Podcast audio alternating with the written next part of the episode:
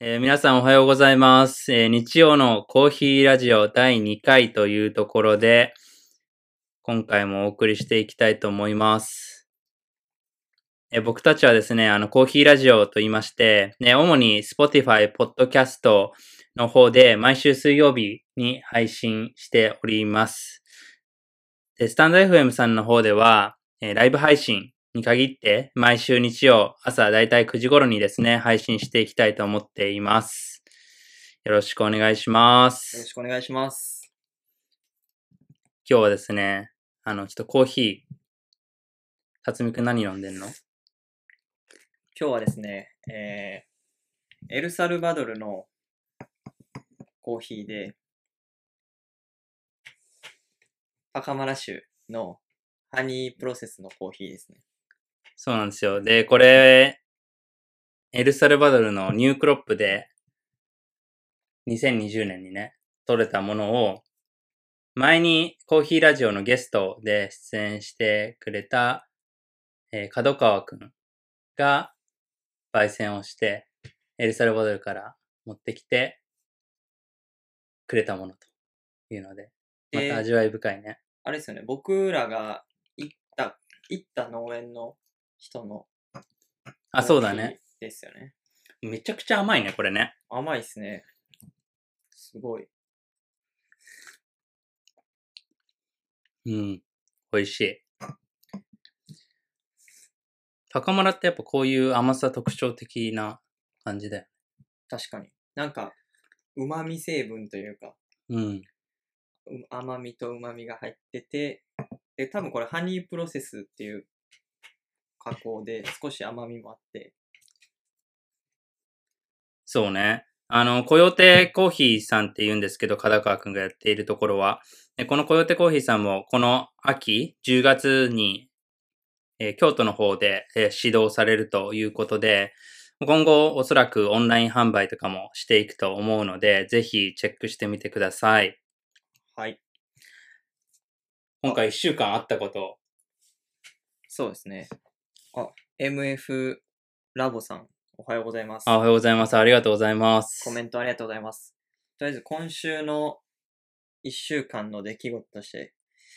ケイスケさん、なんかありました？コーヒーに関連して。で今週もいっぱいありすぎて何し話そうっていう感じなんだけど、まず、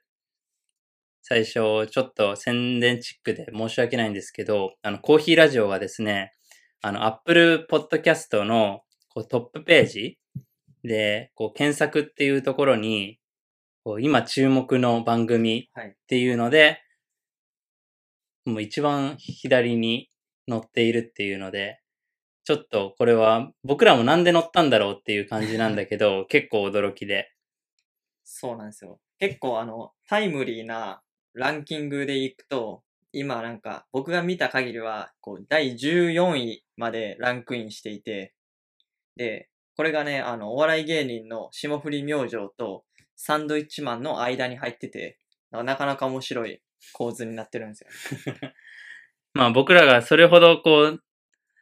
ね、価値あるものが発信できているかわからないんですけれども、まあこれからもちょっとコーヒー、まあ僕らが大好きなコーヒーを少しでも多くの人に知ってもらえたらっていうところで発信続けていきたいなと思っているのでよろしくお願いします。お願いします。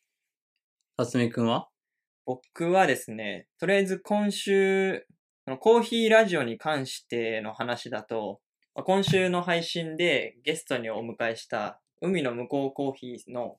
あの安田さんとなんか僕がこう出会った経緯みたいなのが結構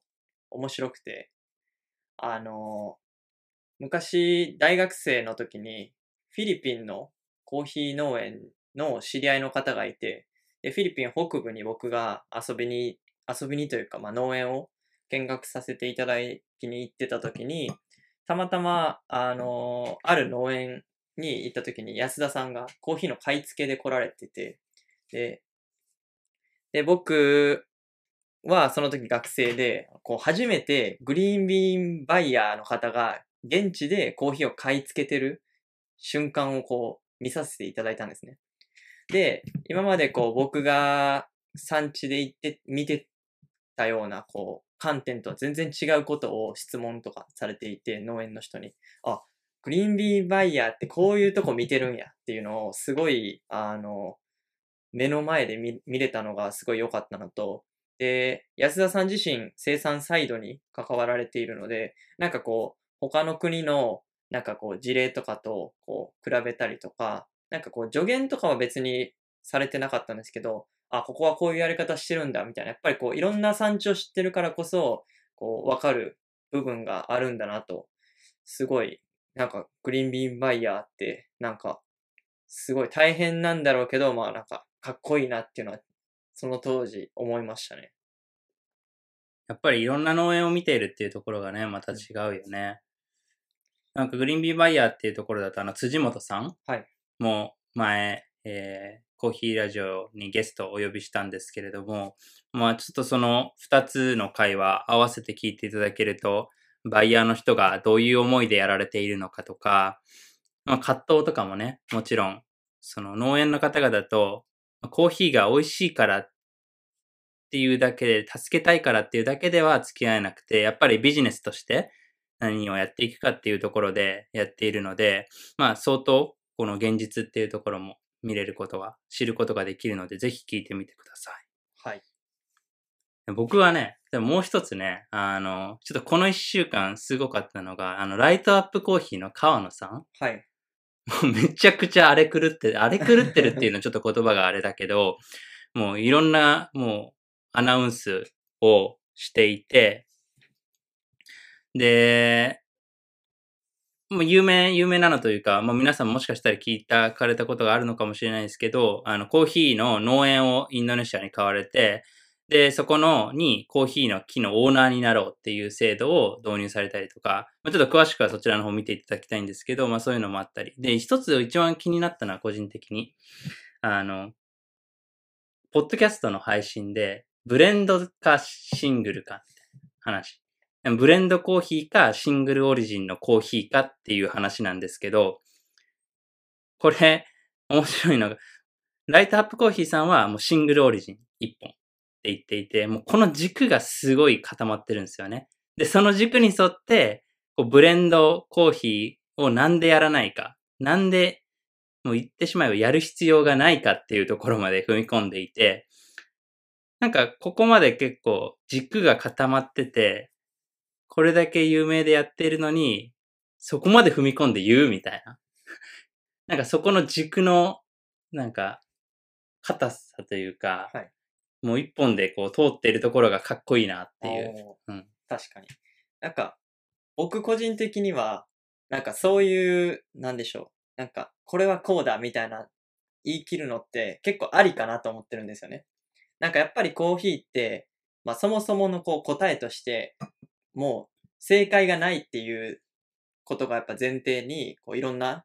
取り組みとか、なんか主張とかがあるじゃないですか。深入りがいいとか、浅入りがいいとかって。でもなんか結局、どこのこうコーヒーショップも、なんかこう、でも答えないから何でもいいよね、みたいになっちゃうと、なんかこう、業界として、こう、どんどんどんどん丸くなっていくような気もして、なんか一種こう、論争じゃないですけど、まあなんかこう、ブレンドがいいとか、シングルがいいとか、サードウェーブがいいとか、セカンドウェーブがいいみたいな、こういう、まあそもそも意見がぶつかり合うことで、こう、コーヒー業界がか一つこう盛り上がるのであれば、僕は全然、なんか、ありなのかなと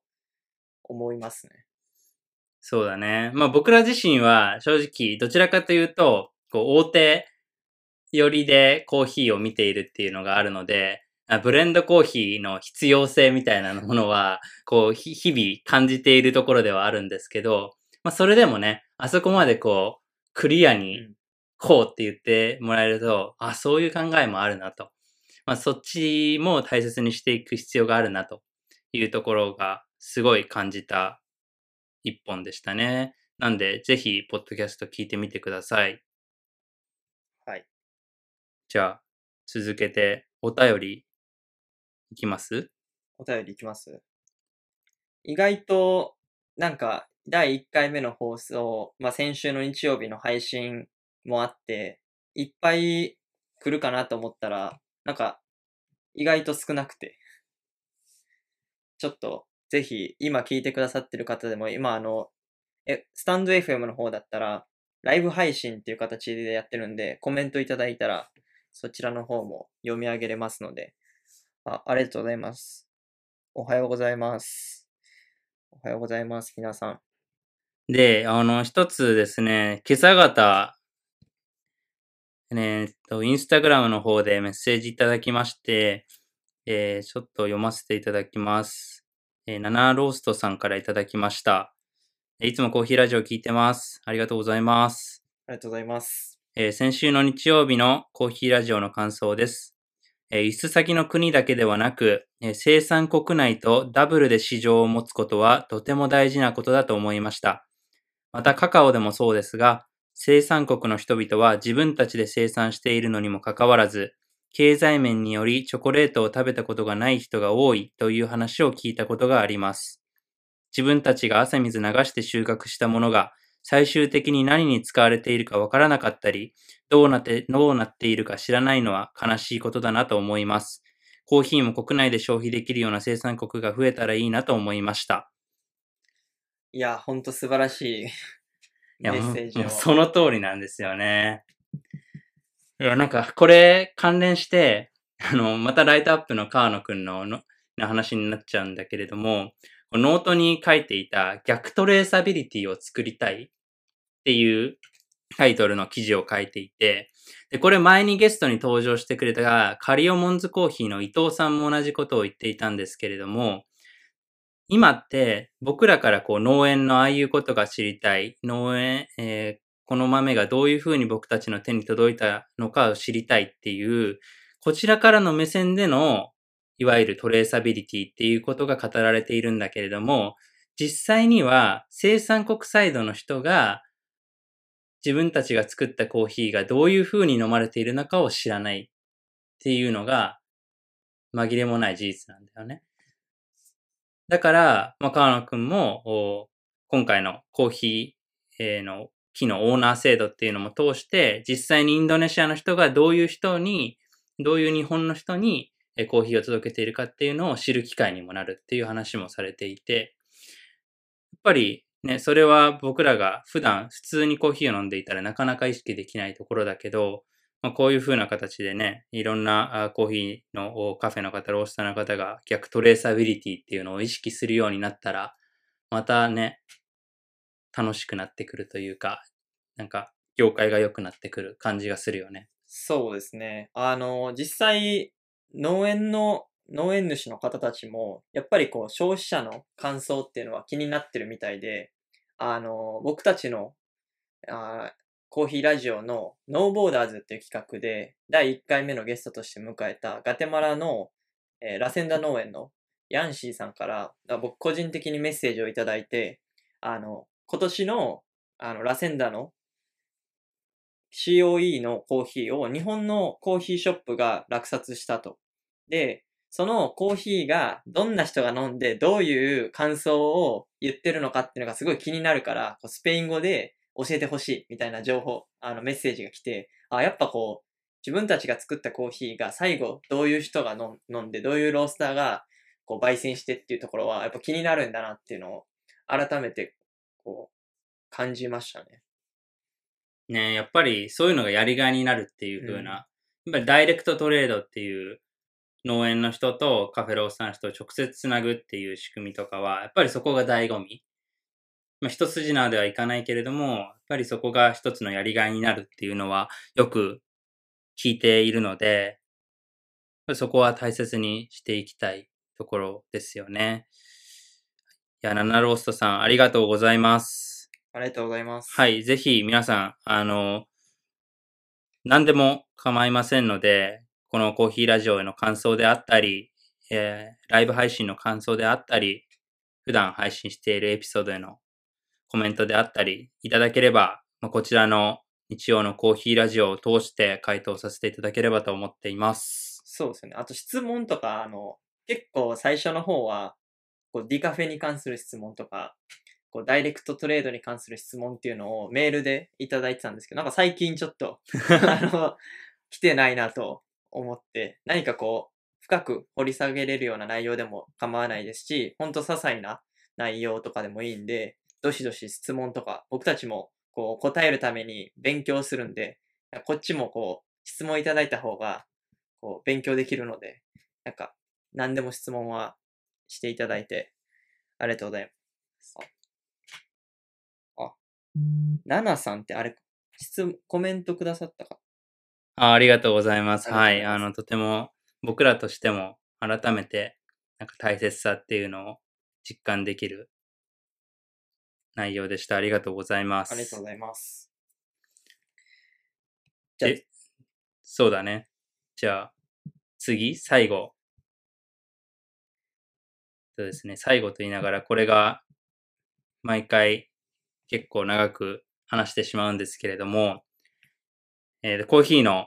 えー機関誌である、えー四半期に1回出されている雑誌、スタンドアート。皆さんもしかしたらご存知かもしれないですけれども、の方が、えー毎週日曜の朝8時に配信をしているニュースレター、ウィーケンドブリューというものがありまして、でこちら、かなり内容濃いものなんですけれども、僕らが気になるトピック、一つか二つ取り上げて、それについてちょっと深掘りしていきたいなというコーナーです。はい。今日は8時5分にメールが来ました。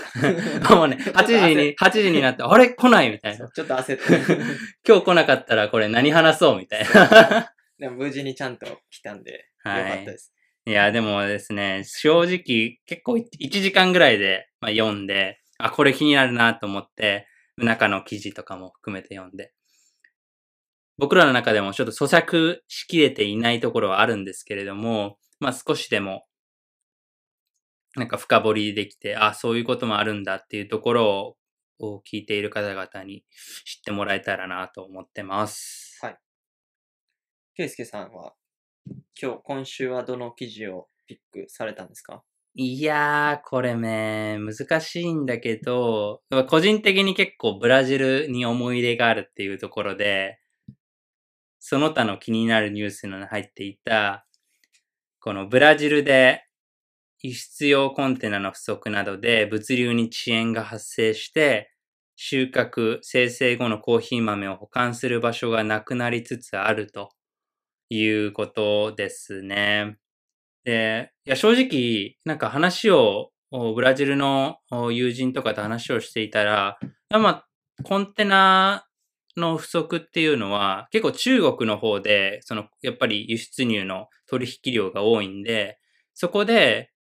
コロナが広がると、そこからのコンテナが、えー中南米とかに帰ってこなくて、コンテナ不足になってしまうっていう話を聞いていたんですけど、まあ、ご存知の通り、中国の方では少しずつコロナのお状況が改善していっていて、輸出入のところも少しずつ元に戻りつつあるっていうことで、まあなんかあまり、えーそんなにイシューじゃなくなってきたよっていう話を聞いていたので、あ、まだそうな、こういう問題が残っているんだっていうので、ちょっと気になったんですよね。で、中を見てみると、まあ、ブラジルって今年、豊作だったんですよね。めちゃくちゃ豊作で、もう気候がすごい良かった。えーコーヒーラジオでも読んだ、えーフェリペ、えークロチェさんの話もあったんですけど、もう本当に稀に見る豊作だったようなんですね。で、それに準じて、そのコーヒーの価格っていうのも、どんどんどんどん、当然、こう、供給量が増えれば、それに対して価格が下がっていくっていうので、下がっていっていたんですけれども、まあ、ここに来て、このブラジルにこういう問題があって、もう、あれらしいですね。倉庫に全然、えーコーヒー豆が入らない。さらに、その倉庫ね、もうトラックがもう2、3台ぐらい、えーずっと、まあ、一つの倉庫ですよ。もう、あの、そこに止まった状態になってしまっていて、結局トラックがその港に行っても乗せるコンテナがないんで、そこにどんどん溜まってしまっているっていうことらしいですね。で、まあ、9月には輸出量が20%ぐらい減るっていうふうなことも書いてあったりだとか、今、その輸送が遅延している、まあ、15日間ぐらい輸送が遅延していて、えーどんどんどんどん倉庫にコーヒー豆が積み上がってしまっているっていう話がありますね。これはちょっと深刻というか。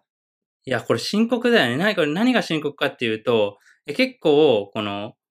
輸送の段階って、まあ、誰がリスクを負うかっていうと、一義的にはエクスポーターの輸出業者の人が追っていて、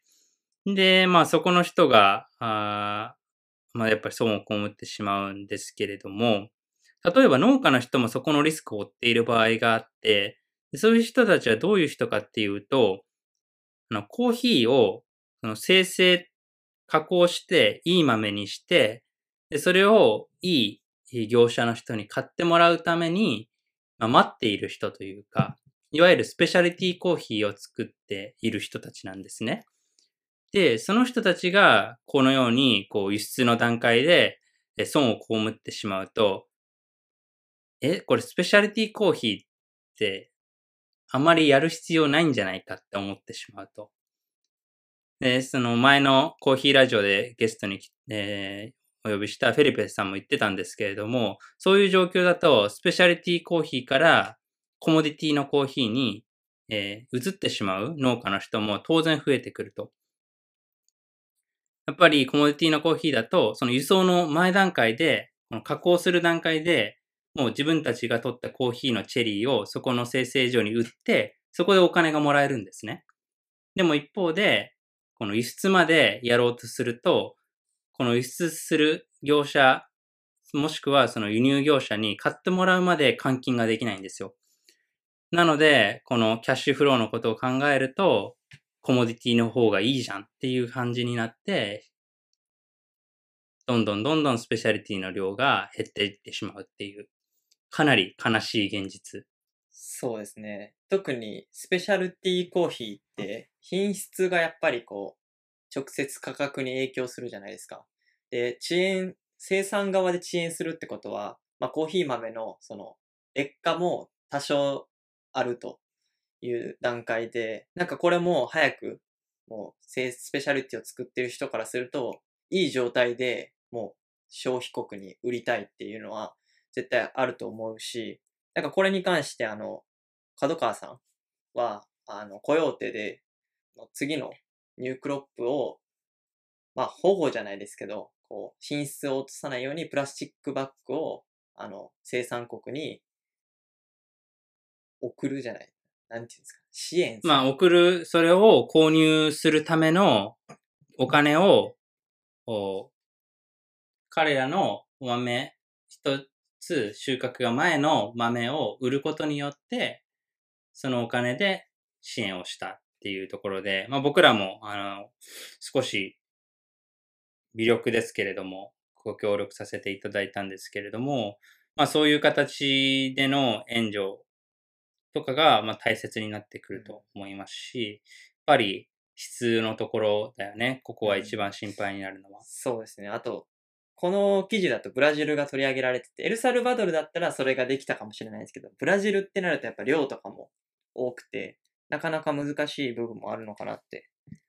いや、そうだよね。で、結構、まあこういうブラジルの影響があってか、なのかわからないんですけれども、さっき話した、えー、コーヒーの国際価格っていうのも乱高下してまして、もう8月とかはですね、まあもともと8月の頭とかだと、えー、1.14ドルだったものが1.4ドルくらいまで9月の頭に上がったんですね。で、そこから今足元だと1.14ドルまでまた戻ってきているっていうので、まあ、ここ一概に何が理由っていうのは、なかなか難しいんですけれども、まあ、一つはブラジル、3分の1のコーヒーの生産量を占めているブラジルのこういう動向がこの価格にこれほど影響を与えているっていうことなので、まあなかなか難しい状況ですね。そうですね。なんか僕たちも、やっぱコーヒーラジオとしてコーヒーを扱う、テーマとして扱う上で、やっぱりブラジルって切っても切り離せないというか、なんかもうもっと知らないといけないなって改めて思って、なんかこれ、これ言っていいですかね。あの、今日。ああ、ね、いいんじゃないいいんじゃない？あの、まあ、今後、こうちょっとブラジルの話とかを、あの、扱った配信っていうのもしたいなと思ってて、まあ、今日、この後、この配信が終わった後に、ちょっとブラジルの専門家、専門家、それは言い過ぎかな。とか、ブラジルにかなり精通されている方のところにお話をお伺いしに行くので、まあ、今後コーヒーラジオチェックしていただいて、なので、時期にね、配信、すぐに配信できると思いますので、ぜひお楽しみにしてください。はい。じゃあ、辰巳くん、何が気になった？そうですね。僕は、あのー一番今回の、えー記事の中で、えーメインというか、上に出てきてる、まあ、コーヒー社会起業家がビジネス界のノーベル賞を受賞っていう記事なんですけど、これすごいよね、ニュースのヘッドライン的には。すごいですね、これは。あのーまあ、記事の、記事をそのまま読むと、コーヒー栽培を通して、フィリピンの先住民や紛争地域に住む人々の生活改善に貢献したとして、コーヒー・フォー・ピースの創業者の、こなフェフェリシタス・バ、バウティスタ・バントハさん？はい。っていう方が2020年のオスロのビジネス・フォー・ピース・アワードを受賞受賞されたっていうニュースで、なんかこのの、あの、賞自体もビジネス界のノーベル賞って言われてて、あの、有名なテスラモーター、テスラモーターですよ。うん、テスラの、ね。テスラのイーロン・マスクさんとかも受賞されたことがある、過去に、ようなすごい権威ある賞みたいで、これを、まあ、コーヒー業界の方が受賞されたっていうことで、で、まあ、社会問題とか経済的な成長とかのに対しての解決っていうのを活動として、まあ、そこがあの評価のされたっていうところで、で、ちょっとこのコーヒー・フォー・ピースのホームページを読んでたんですけど、あの、本当にボリューミーなホームページで、あの、コーヒー生産の話とか、まあ、あとは、こう、コーヒー生産のコミュニティの話とかすごい詳しく書いてて、で特に僕が気になったのは、こう、大、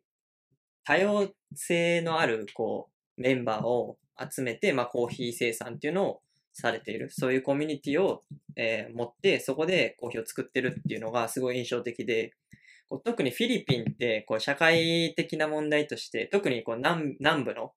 方とかって、宗教でのこう、争いっていうのがやっぱ、多いというか、そうだね。もうフィリピンってまあご存知の方も多いと思うんですけれども、まあ、国民の多くの多分8、9割くらいがカトリックの方なんですよね。で、一方で、えーその南部の方にはそのイスラムの方がいらっしゃって、まあ、ちょっと前にアイシスの話とかあった時には、まあ、そこと組んで、えーゲリラとかテロとかやっているみたいな話もあったりして、そこはもう今でも紛争が絶えない場所なんですよね。で、そういう状況なんですけれども、このコーヒーホッピースでは、もうインクルーシブに、その宗教関係なく、まあ、一つの目標に向かって、まあ、コーヒー作っていくっていう活動を主導されているんですよね。そうなんですよね。で、この、あの、フェリシタス・パン、パンタホさん、パンタハさんは、あの、女性の方で、で、僕結構、なんか、すごい肌感覚なんですけど、こう、コーヒー生産地のコミュニティを作ってる方って結構女性が多いなっていうのはなんか思ってて、以前、あの、大阪に、えー、ホンジュラスのコーヒー生産地のコミュニティを作られている方が、えー来てたんですけど、まあその方も女性で、やっぱりこう、なんでしょう、コミュニティをまとめるのって、なんか女性の方がこう、上手な部分っていうのがあるのかなと。なんかこう、性別で、ね、くこう、優劣があるわけではないんですけど、まあ、いい部分っていうのをうまく使えてるのかなってね、感性が高いというか、なんかそういうのはあるのかもしれないね。というのが、えー、一つ気になったのと、あと、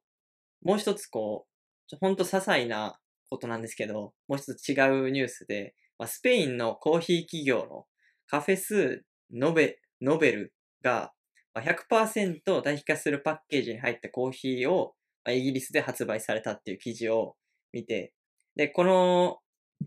会社はま2億円近い投資を、まあ、このパッケージを作る、えー工場というか、まあ、作る設備のために使ったっていう、まあ、記事で、これ僕あの、一応そのコーヒーの大手で働いてる身としては、あ、すごい、あの、新しい取り組みをされたなと思って、やっぱりこう、大手の会社って、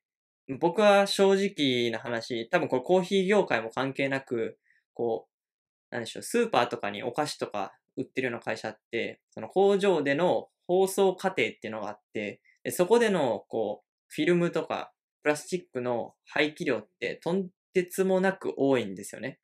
で、今、あの、日本ではプラスチックバッグを有料化して、こう、消費側の人たちが、プラスチックっていうのを、あの、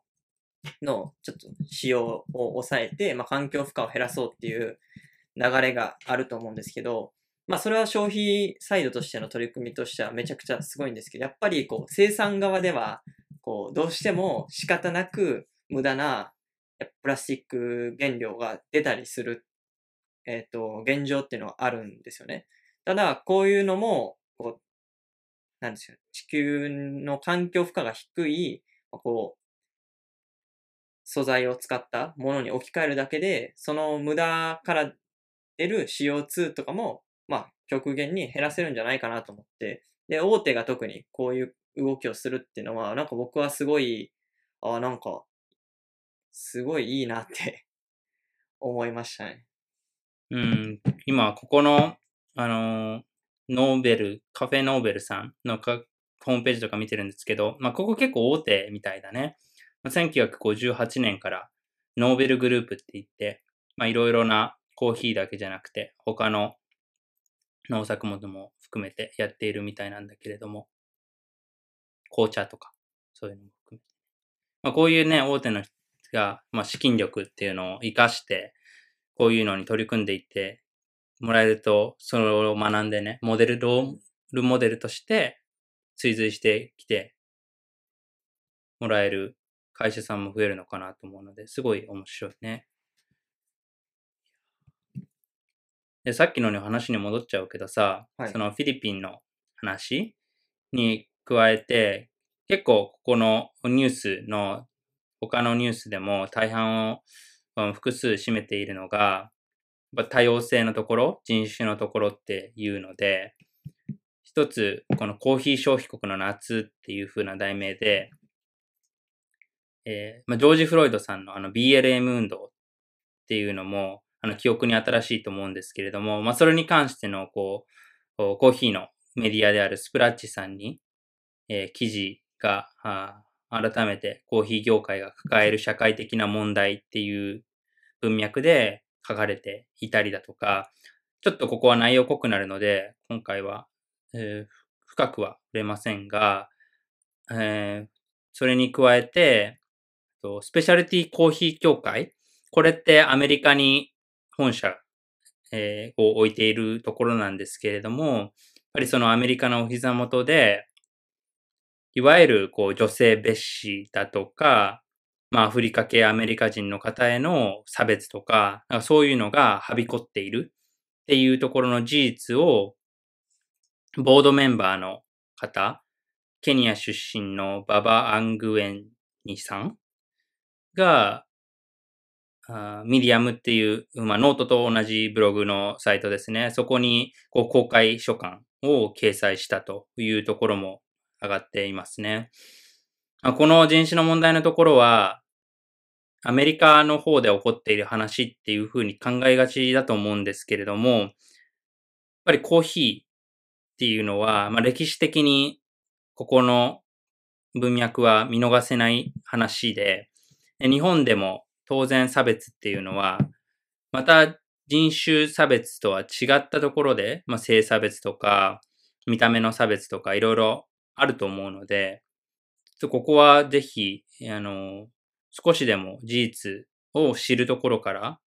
始める必要があるのかなっていうのは思ってますね。で、その文脈では、今週の水曜日のコーヒーラジオの配信ではですね、この人種の多様性っていうところで、コーヒーの文脈で何を考えるべきなのかっていうのを、ちょっと配信したいと思ってます。そうですね。結構かなり深い内容で、あの、収録をしたので、だからぜひ多くの人に聞いていただけると嬉しいかなと。なんかこう、こう、わかんないんですけど、こう、記事とか文章とかで、どうしてもこう人種問題とかが、こう、見出しに出てると、なんかちょっとこう、あの、目を背けるじゃないですけど、こう、ちょっと、なんかこう、興味持ってあんま読むっていう人って少ないんじゃないかなって僕、思うんですよね。まあ、ただこう、音声メディアとして、ポッドキャストとかだと、まあ、聞き、聞きやすいというか、耳から入ってくるので、なんかこう、あの、入りやすいくはなるのかなっていうのは個人的には思ってるんですけど。そうだね。まあそれで、こう少しでも、一人でも多くの人が次の日の行動につなげてくれればと思って、まあ、そういう要素も盛り込みつつ、結構ね、これね、一番思いがこもってるかもしれない。確かに。収録僕ら4月からまだ始めたばっかではあるんですけれども、結構思いを込めた配信会なので、ぜひちょっと一人でも多くの人に聞いてもらいたいなと思ってます。まあ、このウィーケンドビデオを読んでいただいて、うーんって思った人が、また僕らのを聞いてもらって、ああ、なるほど。まあそういう観点も歴史上あるのね。じゃあちょっとなんか変えないとなっていう風な第一歩につながればなという風に思ってますので、ぜひお願いします。来週水曜日、朝7時に配信してます。ポッドキャストの方です。はい。いやー、濃いなー、ウィーケンドブリュー。濃いですよ、ほんと。30分、40分じゃ、こう、まだまだインプットしきれないぐらい、たくさんの情報があって。なんで僕らもですね、あの、1週間に1回配信をしているので、なんかこれぐらいのウィーケンドブリューのボリュームをですね、1週間に毎週発信しているっていうのはすごいなと思っていて、ちょっと、トシさん、アツシさんには尊敬の念を抱いてます い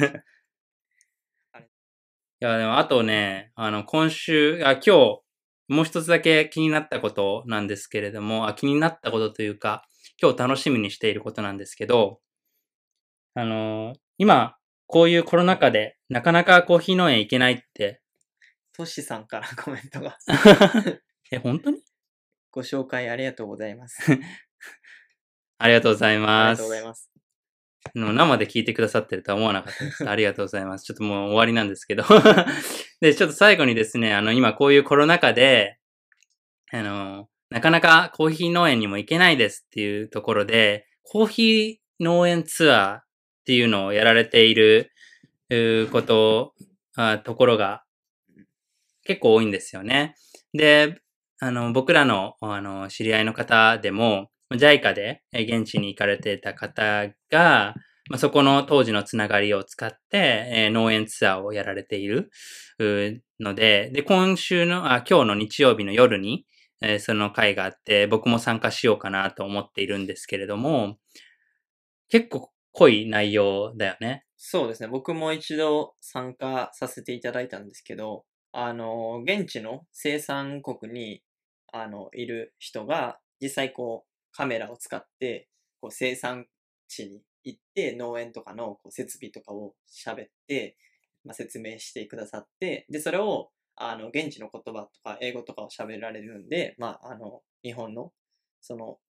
運営されてる方がこう翻訳して、プラスこう質問とかに答えながら進めていくっていう形で、本当に家にいるんですけど、もう生産地にもうリアルにその瞬間にいるみたいな感覚になりますね。いや、もし、まだ農園を目で、あの写真では見たことあっても動いてる形で見たことがないっていう方は、ぜひ一度、もうお手頃な価格でね、やられているっていうところもあるので、ぜひやあの、参加していただけたらなと思ってます。で、僕が参加しようと思っているのは、あの、スルーアカップっていう題名でやられている方で、多分、Google で、あの、スルー、THROUGH アカップ。で、スペースコーヒーツアーとか調べていただければ、あの、サイトが出てくると思うので、9月もまだ結構ね、コアな、そのコーヒーの木が悩まされてる病害中の、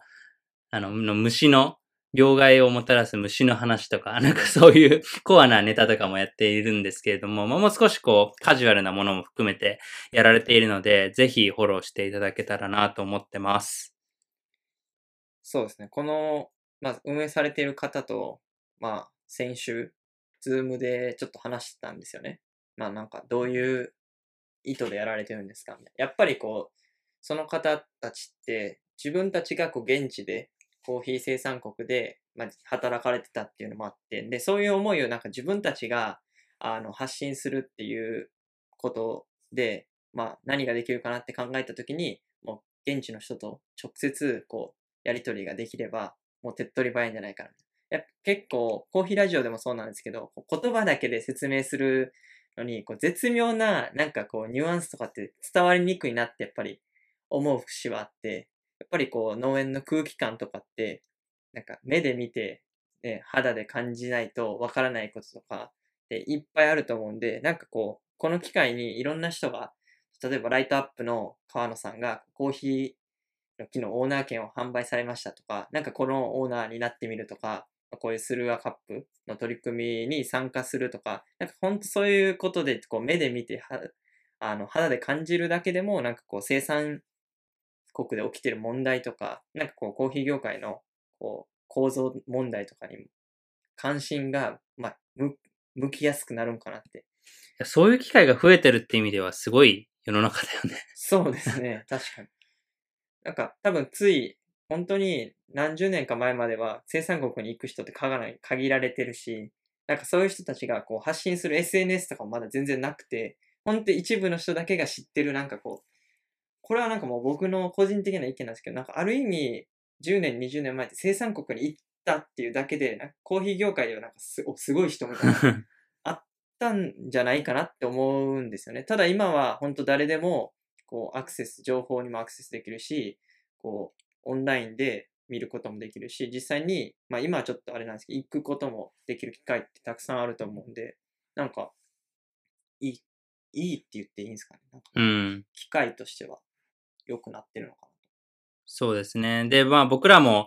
ぱりなんかそういう中でも一つ大きな壁としてあるのは、やっぱり言語の壁ってすごい、うん、あるなというふうには感じていて、やっぱそこの部分は、まあ、少しでも経験のある人が、例えば今ご紹介したスルーアカップの人が英語を訳したり、スペイン語を訳したりっていうのがあるように、まあ、僕らもまあ少し、えーそこら辺の部分ではカバーできる部分があるので、えー本、あの、コーヒーラジオのエピソードでは、現地の生産者の人をお呼びして、それを、まあ、翻訳、えー日本語訳して、インタビューしたりとかもしているので、まあ、そういうのが少しでも多くの人に、まあ、機会を与えられる。うまあ、与えるっていうと、ちょっと、あの、横柄なところがあるんですけど、きっかけに。きっかけにね、なるを作っはて出ればなというふうには思ってますので、とこんな感じでちょっと日曜はダラダラ喋ってしまうんですが、本編はですね、結構真面目に ガチャガチャやってるので、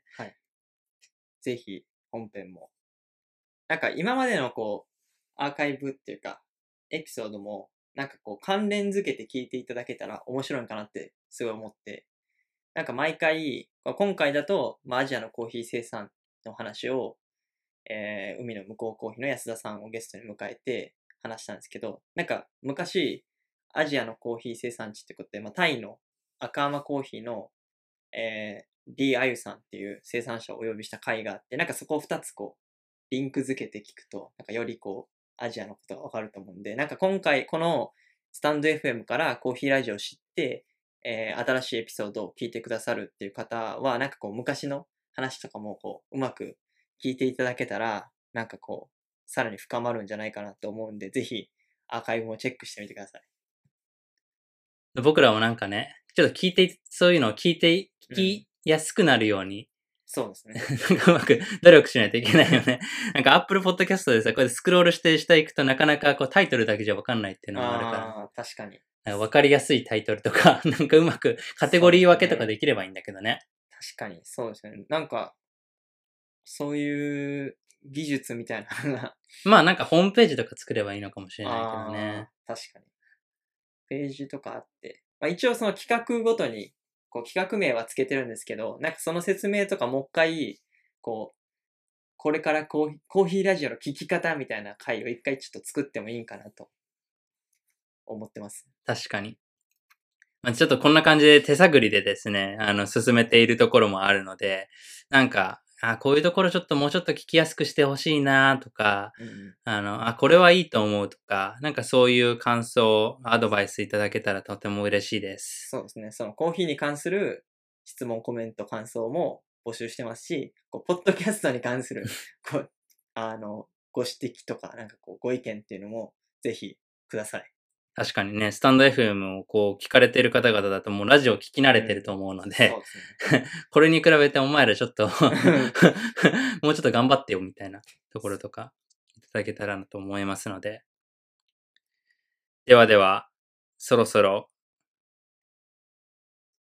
僕らもあのブラジルの専門家にちょっと話を聞きに行こうと思いますので。そうですね。まあ、結構世間は4連休で、あ、確かにね。月火も休みの方多いと思うんで、ぜひ良いコーヒーライフを。良いコーヒーライフを、良い連休を過ごしてください。すいません。ご視聴いただきありがとうございましたあ。りがとうございました。